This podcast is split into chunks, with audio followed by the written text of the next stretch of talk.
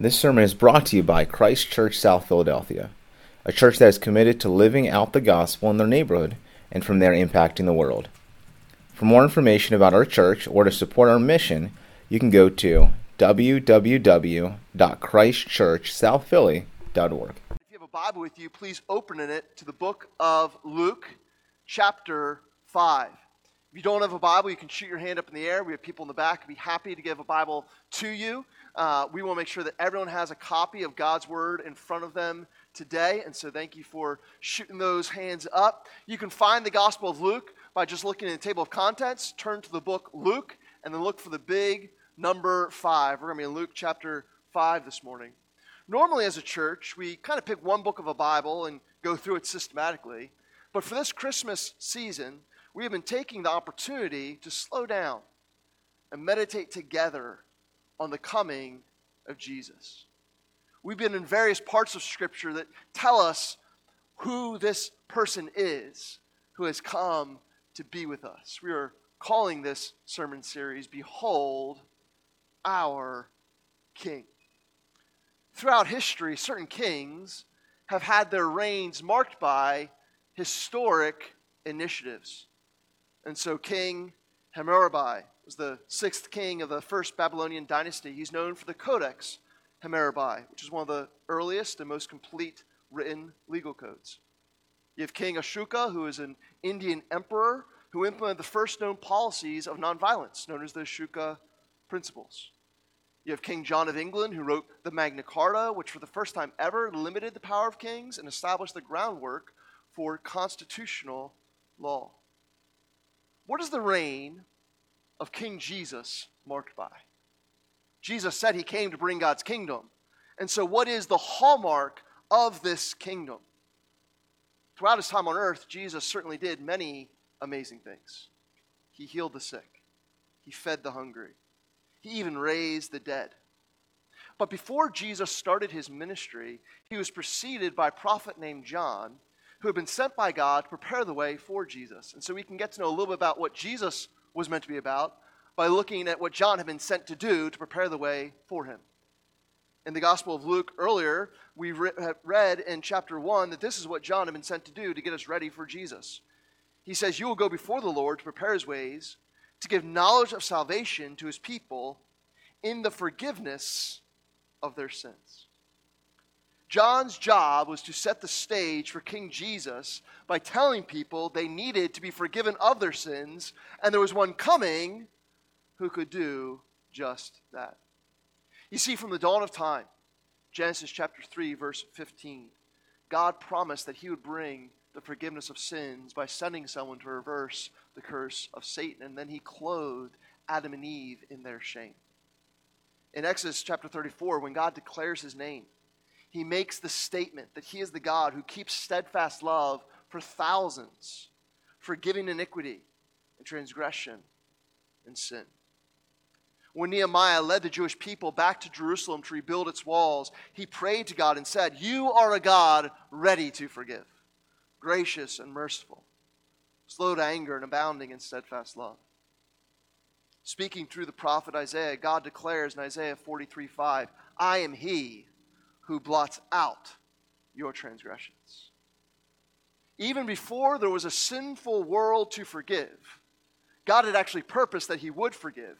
Because we read in Ephesians chapter 1 that in eternity past, God purposed that Jesus would come and he would bring, as Ephesians 1 7 tells us, redemption through his blood, the forgiveness of our trespasses according to the riches of his grace.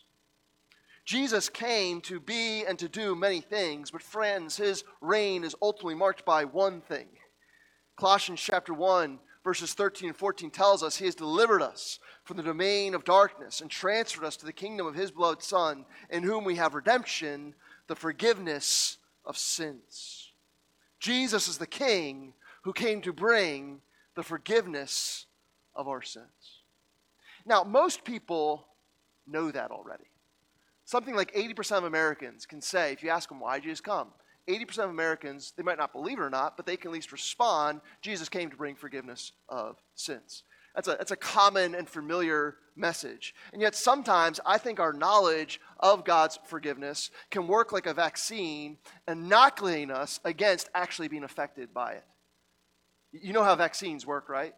They give you just enough of the virus or the disease that your immune system can be built up against it so that when you come in contact with the real thing, it doesn't actually affect you.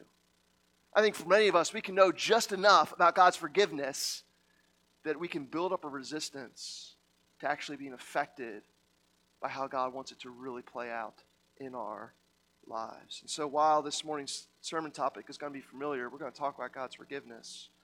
My prayer is that God would take what is familiar and make it freshly profound and beautiful. That our love and worship for Jesus would deepen as we, with fresh eyes of faith, behold our forgiving King. Let's turn our attention to Luke chapter 5. I'm going to read verses 17 through 26. On one of those days, as he, meaning Jesus, was teaching, Pharisees and teachers of the law were sitting there, who had come from every village of Galilee and Judea and from Jerusalem. And the power of the Lord was with him to heal. And behold, some men were bringing on a bed a man who was paralyzed, and they were seeking to bring him in and lay him before Jesus. But finding no way to bring him in because of the crowd, they went up on the roof and set him down with his bed through the tiles in the midst before Jesus. And when he saw their faith, he said, Man, your sins are forgiven you. And the scribes and the Pharisees began to question, saying, Who is this who speaks blasphemies? Who can forgive sins but God alone? When Jesus perceived their thoughts, he answered, Why do you question in your hearts? Which is easier to say, Your sins are forgiven, or to say, Rise and walk? But that you may know that the Son of Man has authority on earth to forgive sins, he said to the man who was paralyzed, I say to you, rise, pick up your bed, and go home. And immediately he rose up before them and picked up what he had been lying on and went home glorifying God. And amazement seized them all. And they glorified God and were filled with awe, saying, We have seen extraordinary things today. Let's bow our head and pray that God would meet us as we hear His word preached to us. I want to encourage you to have a time of prayer just real quick between you and God, asking Him to speak to you through preaching His word this morning.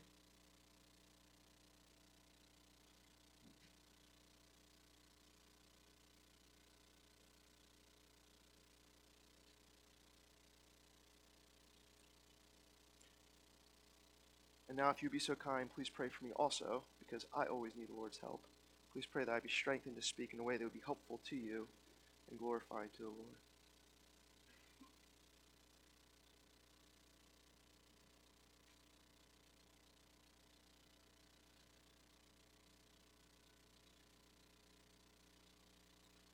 God, thank you that your Spirit is with us to take your words and to make them come alive to our hearts today. I pray that through your Spirit, you would give us eyes to see what you want to show us. You give us ears to hear what you want to say to us. And you would give us hearts to receive what you want to give to us. Lord, I pray that as your word is preached, that you would build us up, that you would glorify yourself, that you would send your enemies running as the kingdom of heaven touches earth in this holy moment as we come before your word. We pray these things in the name of Christ. Amen. Amen. As we consider this morning our forgiving King, I want us to work our way through this text by looking at it in two headings. First, I want us to consider the unrealized need. And then, second, the unparalleled authority. The unrealized need and the unparalleled authority. We begin with the unrealized need. This scene opens with Jesus teaching, and we're not told where exactly he's teaching, but we are told that people are coming from all over to hear him teach. Verse 17 says they came from Judea, which was all the way in the south of Israel. I mean, excuse me, um, yeah, Judea was all the way in south of Israel, to Galilee, which was all the way up in the north. And so, really, what's saying is that this is like the whole country is turning up to hear Jesus teach because they'd never heard anyone speak like this man. And so Jesus is in this house, and it certainly must have been a large house because this certainly must have been a very large crowd. And the people are packed in so tightly that no one can even get through. Some friends arrive at this house because they heard that at this house there was a man who knew how to make the lame walk. And they had a friend who was lame. But they can't bring him through the crowd because people are so tightly pressed in. And so they begin to get a little creative. Back then, most homes had only one floor where everyone lived on, but because it was a fairly um, mild climate, roofs would almost usually be used as like an extra patio and sometimes even an extra sleeping area. And so it was very common to have uh, stairs on the side of your home that would lead up to your roof, which would act almost like a second floor. So these guys sidestep the crowd and take the stairs to the roof. Their idea is that we can get past everybody, kind of like us maybe driving on a shoulder. Not that anyone would ever do that. But we can kind of get around this traffic and find a way to drop right down in front of Jesus. And when we're reading the Bible, friends, I hope that like we slow down and try to put ourselves in these types of situations and think about like what was this possibly like? I mean, just imagine we're here, right? And all of a sudden we're hearing footsteps on the roof and some voices. You know? And then we're starting to see pieces of our roof begin to fall and a hole begin to form. At that point, I'm probably asking Joe to call the police. Like, what on earth is going on? And then this person gets dropped down right in front of us. What happened to your church today? Well, how do I start? Right? Like, this isn't a wild thing that's going on. This is a desperate man who's doing a very desperate thing. His friends were desperate because this man had a desperate need. It's always challenging to be paralyzed, but in ancient times, to be paralyzed was often a death sentence. There were no handicap accessible laws. There was no way to get yourself around. There's no wheelchairs, there's no motorized carts. If you were paralyzed, you're completely helpless. If you didn't have friends to care for you, you literally would just sit there and starve to death. There was no welfare system back in the ancient world. Fortunately for this man, he had some good friends who were able to bring him to Jesus. Side note, but we need good friends in our lives who are able to bring us to Jesus. The whole idea that we can do the Christian life just me and God is not how God has set us up to do the Christian life. No, we need to have friends in our lives who can help us when we need help to remind us of who Christ is and what he has done for us. This is why, as a church, we are so committed to not just gathering on a Sunday, but being a community where we can form deep bonds with one another. This is why we have community groups, which are small groups where we meet together just over a meal and for prayer and to talk about life and to pray for one another. Because we need to have structures in place where we can grow friendships, where we can get to know Jesus in intentional ways. This is why we have men's and women's Bible studies. This is why we have times where we hang out just as guys and go on retreats. This is why we have an upcoming women's retreat in February. Like, we do all these things because relationships don't happen naturally in our busy, crazy, hectic world.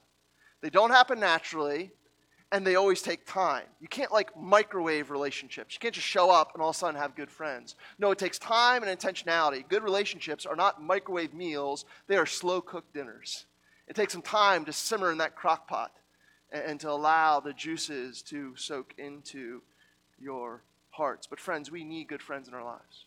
We need good friends in our lives. So I just want to appeal to you if you're not yet plugged into the community of this church, to get more plugged in. If you're watching online, I'm grateful that you'd be doing that. That's not going to be enough for you you need to get plugged into an embodied experience of having Christians in your life who know you and are known by you, and through which you can walk out the Christian life together. So I'd encourage you, if you're not part of a community group, be part of one. Sign up. Go on the website. Get on the app. Get connected. If you're not part of a Bible study, get connected to one. God wants you to experience Him by having friends in your life who can help you come to. But as we get back to our text, this man, he, he's brought before Jesus in his desperate need, and Jesus, I think, gives him actually a fairly surprising answer. This man's lowered down on a mat because he needs to be healed of his paralysis. Like, that's why he came. But what does Jesus say in verse 20? It says, seeing their faith, he says, Man, your sins are forgiven you. Now, we aren't told what that man said at that point, but I have to wonder if he was like, Hey, that's great. How nice. Forgiveness of sins. Do you see that I'm lying here on a mat? You know, like, Jesus, I heard that you were a great teacher, but maybe you aren't the brightest bulb in the box. Like, let me just lay out before you what the real problem is. I have a physical condition, and so forgiveness, that's great. We can get to that, but I need to walk. It seems like this man's greatest need is not being met.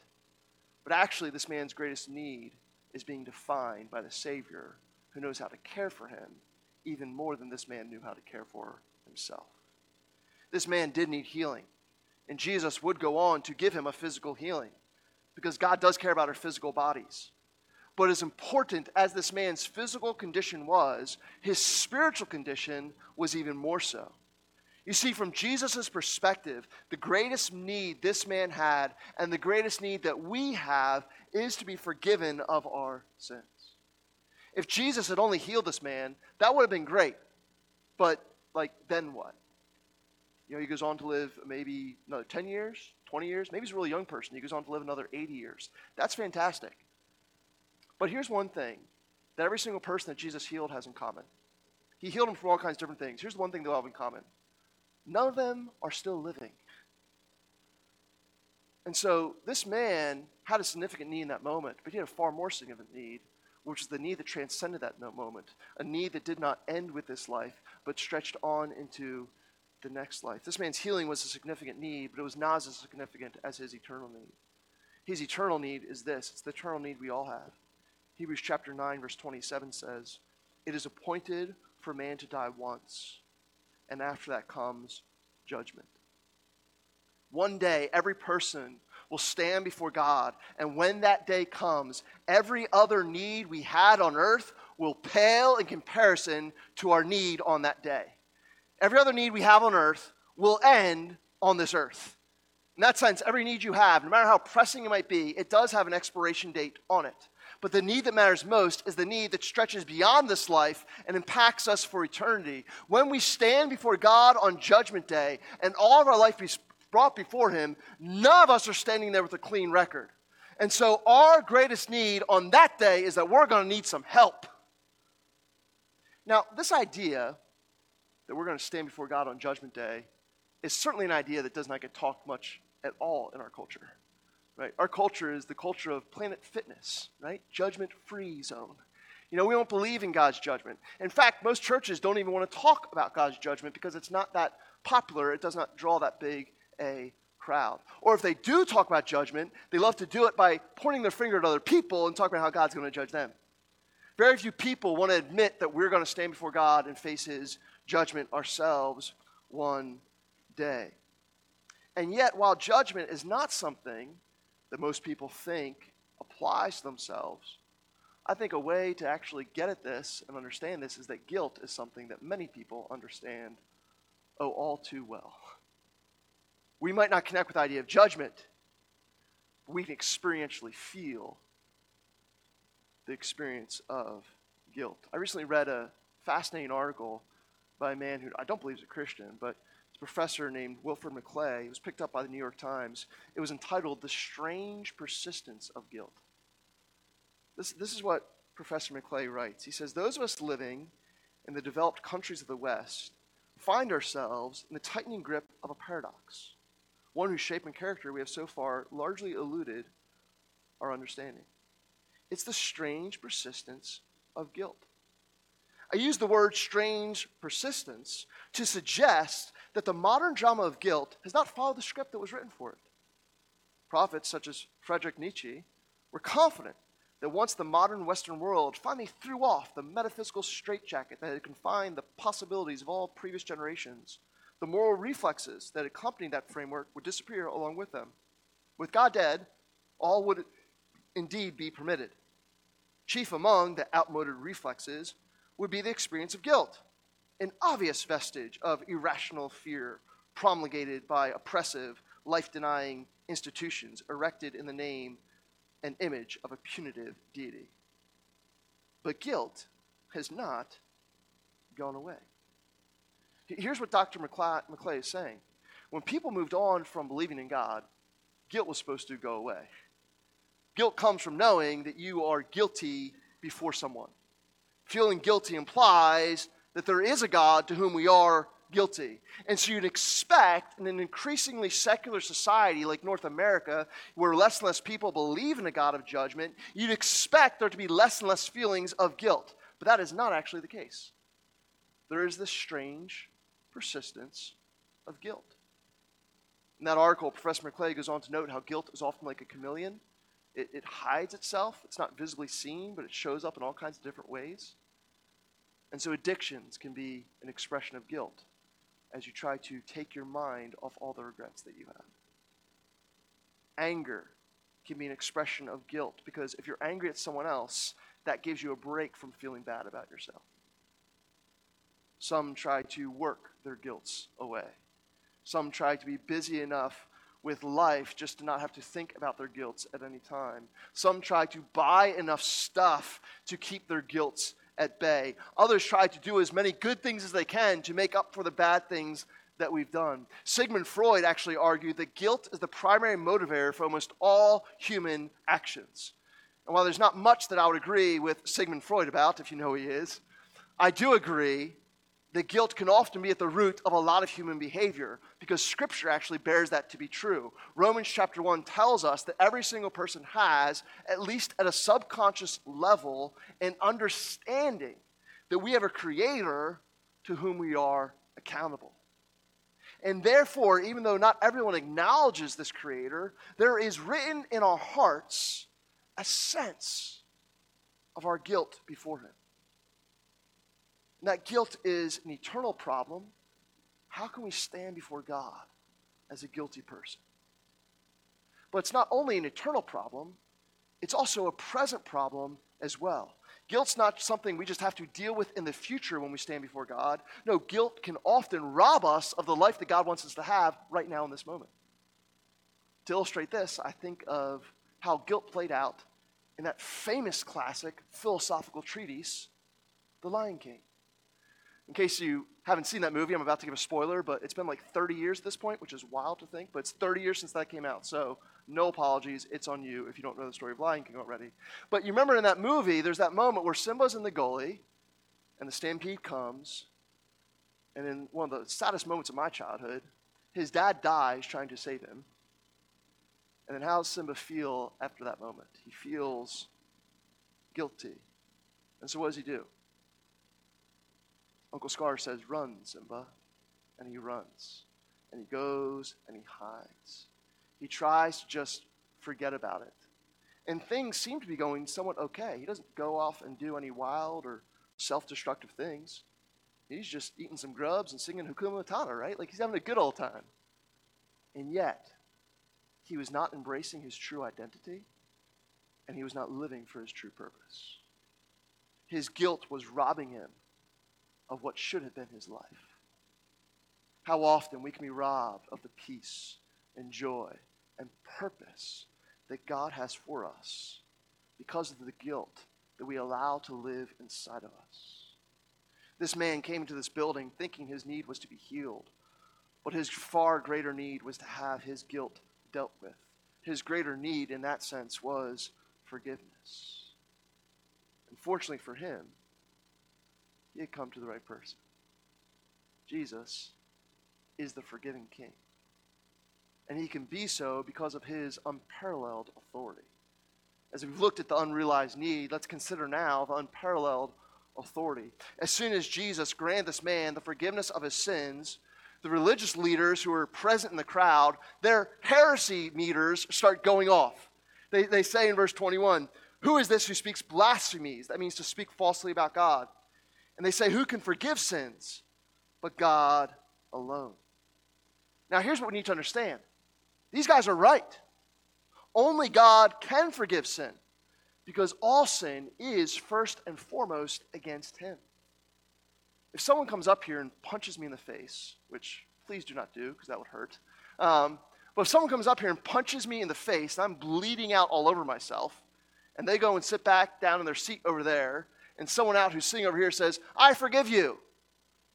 It's like, you know, I'm sitting up here with blood pouring down my face, and it's like, hey, I'm grateful you forgave them, but my nose is broken. They didn't do anything to you, so what do you right do you have to forgive them, right? Like it makes no sense. The only person who can forgive them is the person that they actually did harm against. In the same way, when we sin, no matter what we do or who we do it against, our actions are ultimately always against God. Because Jesus said God's first and great commandment is that we would love him. Matthew chapter 22 verse 38. And he said that loving God means following his commands. John chapter 14 verse 15. And so when I fail to do what God says is right, whether that be through thought or desire or action, whether that only affects me or whether it has an effect on someone else, when I fail to do what God says is right, it is ultimately against Him. I think John Stott says it so well when he says sin is not a regrettable lapse from conventional standards.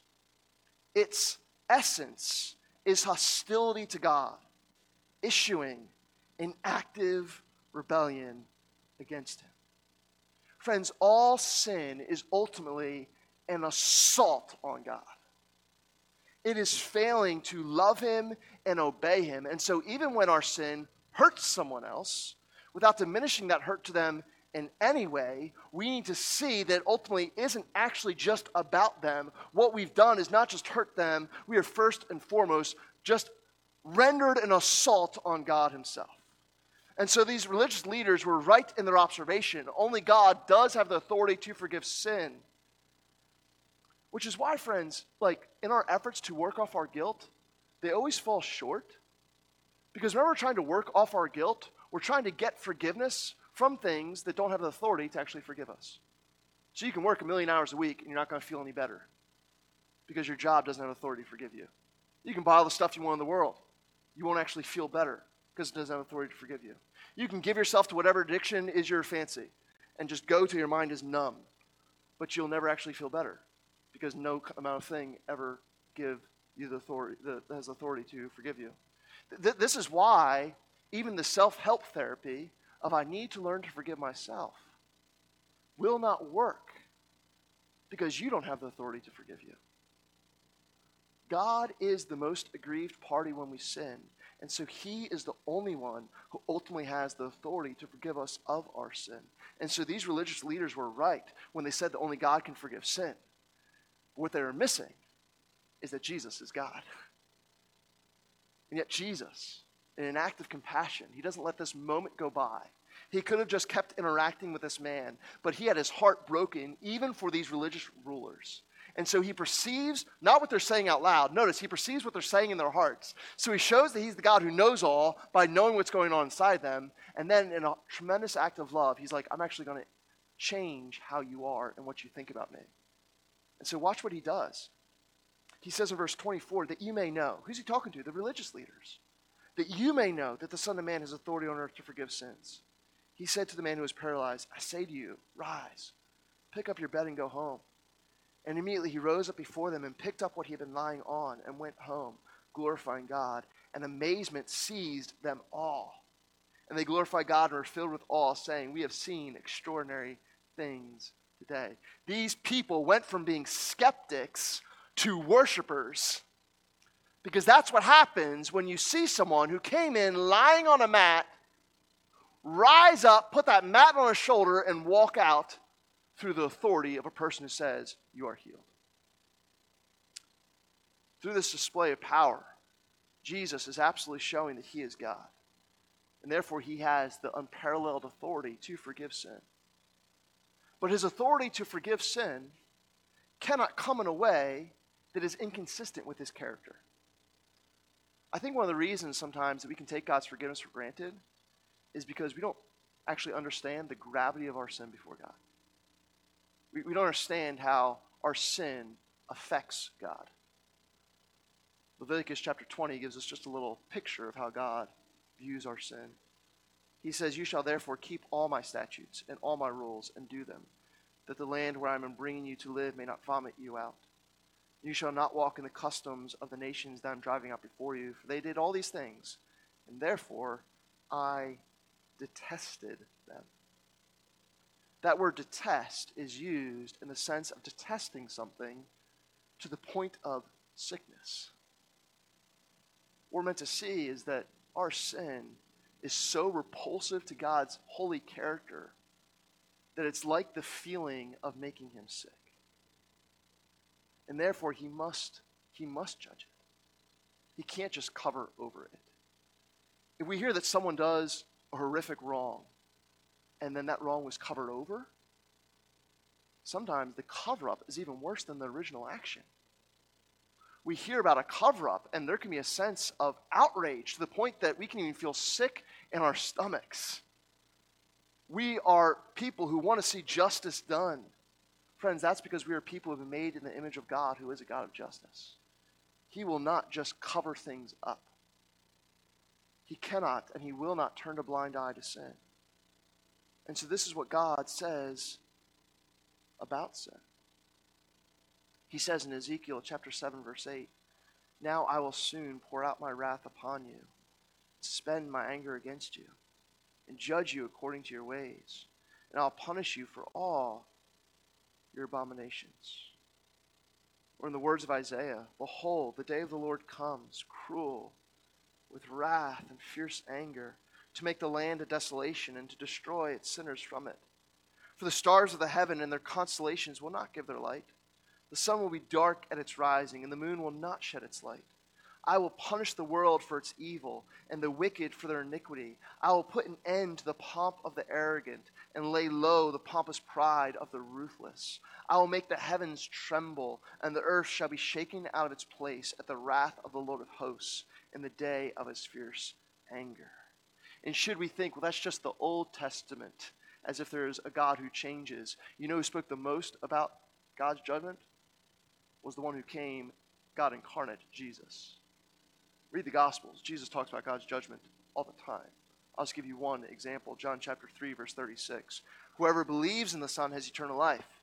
Whoever does not obey the Son shall not see life, but the wrath of God remains on him. Have you ever been so angry at someone before that it's like you're seeing red? And that emotion of anger just overwhelms you. Friends, that's just sinful people towards sinful people. Can you imagine how much greater must be the wrath of the holy God who has never sinned? Who scripture says his eyes are too pure to even look on sin? Friends, the greatest dilemma in human history is how can God be the righteous and just God who rightly feels and pours out his wrath upon the atrocity of sin, and yet at the same time keep his promise to be the Savior who forgives sinners? Friends, we will never be in awe of God. We will never have our souls stirred with wonder and holy reverence if we don't understand this dilemma. If we think the forgiveness of our sins comes cheap and easy, then we will treat it like something that is cheap and easy. I heard an interview recently from a pastor who had been convicted of fraud and sentenced to seven years in prison. The person interviewing him said, How could you preach week after week about Jesus and be stealing from people at the same time? He said, It wasn't that I didn't believe in Jesus, it wasn't even that I didn't love Jesus. He goes, I had stopped fearing God. There was no awe, there was no reverence. He believed in forgiveness, but he treated it cheaply. Forgiveness was his insurance policy that he could have that then allowed him to continue to live however he wanted. But that mindset fails to appreciate, friends, the costly thing that God's forgiveness is. It was easy, on the one hand, for Jesus to say these words, Your sins are forgiven. But do not think for a moment that it was easy for him to make this forgiveness come to pass. See, Jesus could tell this man that he was forgiven, not just because he was God, and so he had authority to do so, but also because he was going to bear the judgment of God in our place. What, what did Jesus pray the night before he died. Matthew chapter 26, verse 39. He says, My Father, if it be possible, let this cup pass from me. Nevertheless, not as I will, but as you will. What is the cup that Jesus so desperately wanted removed?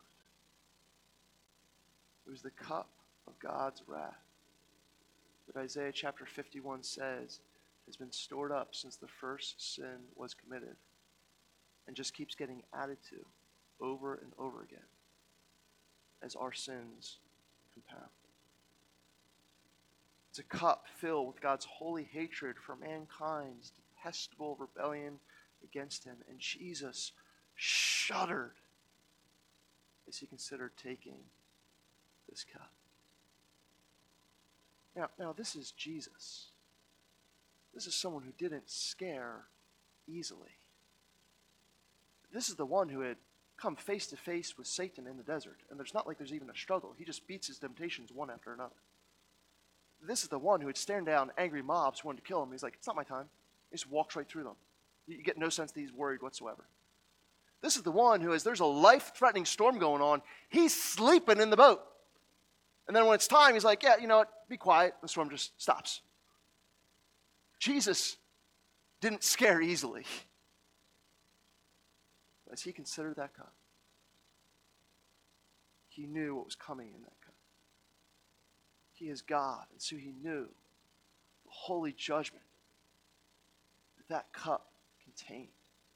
And as he considered that cup, he became so agonized that Luke will go on to tell us. He began to sweat drops of blood. James Denney, I think, says it well when he says, Never man feared death like this man. Jesus' fear was not the fear of unbelief, but the fear of knowing exactly what lay in store for him. And yet, he still went to the cross. And he still took the cup. And he drank it. And the sun did go out, as the prophets foretold that it would, because the horror of what was happening on the cross was too great for it to continue to shine. And yet, still, Jesus drank that cup. And the whole earth did shake as creation itself shuddered at the wrath of God that was being poured out on Christ. And yet, still, Jesus drank the cup. He drank it and drank it until all of God's judgment for the wrongs of each and every person who would believe in him, all of God's judgment for my wrongs. Oh, friends, I hope you can personalize this all of God's judgment for your wrongs. All that would take us in eternity to experience in hell. Jesus drank that cup of staggering until every last drop was gone. And he bowed his head and said with his final breath. It is finished. And it was finished. The cup was finished. The cup had been emptied. God's wrath had been fully poured out on Jesus. It was finished.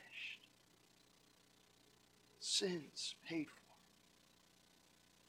Forgiveness won.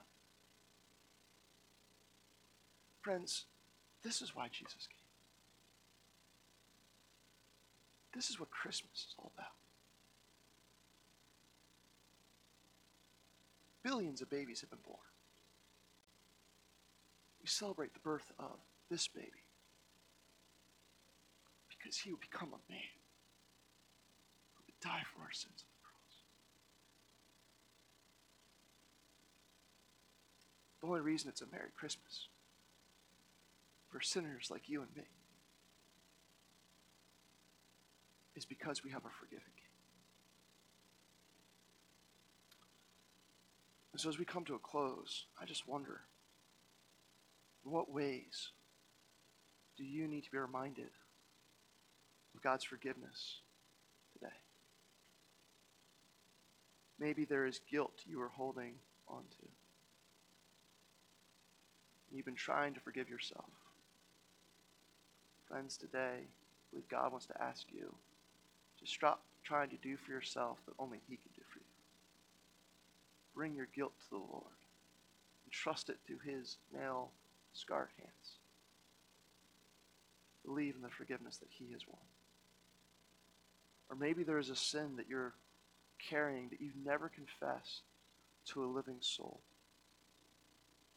Come clean today and trust in God's promise of forgiveness. The idea that we can keep just our sin between us and God robs us of the ability to actually experience the forgiveness of God. Because James chapter 5 verse 16 says that confess your sins one to another so that you might be healed. I see this so often. People are denying the healing of forgiveness that God wants for them because they're living in the persistent doubt that God can actually forgive them. And so they are unwilling to share openly about their sin with others. If I'm unwilling to confess my sin to a brother or sister in Christ, that's not ultimately trusting in the God who forgives sin. So, friends, my encouragement to you is to come clean today. Find a godly brother or godly sister Tell them what you've been carrying. Allow them to remind you of the forgiveness of Christ. Maybe you're in a position where you've actually gotten very comfortable in your sin and are easily taking grace for granted. I pray today as we went slowly through what our forgiveness cost Christ, I pray that that would rake your heart. I would ask you to say the question that Paul says in Romans chapter 6 How can I continue to live in sin when Jesus has died for it? Or maybe you're here and there are significant hurts you are carrying, pains and sorrows from things that people have done against you. And it can be hard to connect to a message of forgiveness because, like this paralyzed man, there seem to be such bigger needs that you have. And yet, friends, it's understanding the love of Jesus' forgiveness of us. That's the only thing that is powerful enough to heal our hurting hearts. Because until we see all that God has done to forgive us of our sins and what incredible love that took, we'll never fully heal from the ways that people can sin against us. Maybe you're here and you're struggling with fear in various ways.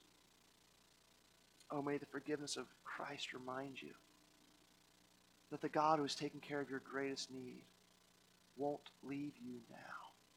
And so you can entrust him with that, whatever it is. Maybe you're here today and you feel very discouraged by something, or even in a place of depression. I pray today that the forgiveness of Christ would be like a warm blanket wrapping you in the love of God and sharing your soul. Maybe you're here today and you've not yet put your faith in Jesus for the forgiveness of your sins. I pray today would be the day that you do that. Listen, and whatever we got going on, our greatest need is the same as this paralyzed man's greatest need. We need the forgiveness of our sins. And then we, when we by faith believe in Jesus for the forgiveness of our sins, what do we need? We need to then regularly meditate on and savor and come to appreciate more and more the forgiveness that He has been given to us. Because Jesus says, He who loves much is he who knows has been forgiven much. And so the fires of great love for God are stoked upon daily meditation on the great forgiveness of God. And friends, this is why His Word is so helpful in our lives. Because it cuts us to the heart and opens us up so that we can see both the sinfulness of our sin and then again and again the sweetness of our Savior. Man, just the other day I was in Numbers chapter 21, which is all about how the people are complaining about to God because God's not doing things in their timing and their way and my heart was just freshly cut by my own sin and how often I can do that. how often I can want God to do His work on my timetable and in my way. And my impatience is ultimately an assault on Him and His sovereignty. And I'm sitting there in my living room, and my heart is being cut afresh by the sinfulness of my sin. And then I'm being so sweetly reminded of the greatness of my Savior who died for that. Jesus died for impatient people like me so that I could be forgiven and that I could be empowered to trust Him more and be more patient. Friends, God's Word is such a gift because it is, as Hebrews says it is, it's a dual edged sword that cuts us bone and marrow. It cuts us, but it doesn't cut us to hurt us, it cuts us to heal us. And so, my encouragement to you, friends, is to take up this word daily and read it, not just for information, but for revelation. Get to know God more through this, not just things about Him. No, get to know Him who He actually is. And how you do that is by first seeing yourself and your great need for Him. If you're reading this and thinking about how this applies to someone else, read it a little bit longer. God's going to show you and expose you on these pages. And then He's going to show you Christ and magnify Him. The fires of love for God are stoked when we take the wood of His Word and place them on our hearts as we see the sinfulness of our sin and the sweetness of our Savior. And it's a beautiful gospel concoction that blows up in our face great love for God. And so, my encouragement to all of us, friends, is that our greatest need is to know that we have a great need for the forgiveness of our sins. And we have a great Savior who came to forgive us of our sins because of what Jesus was born to do. For those who trust in him, we have every reason to celebrate his birth and say, Merry Christmas. Christ Church, may we behold our forgiving King. Let's bow our heads in the word.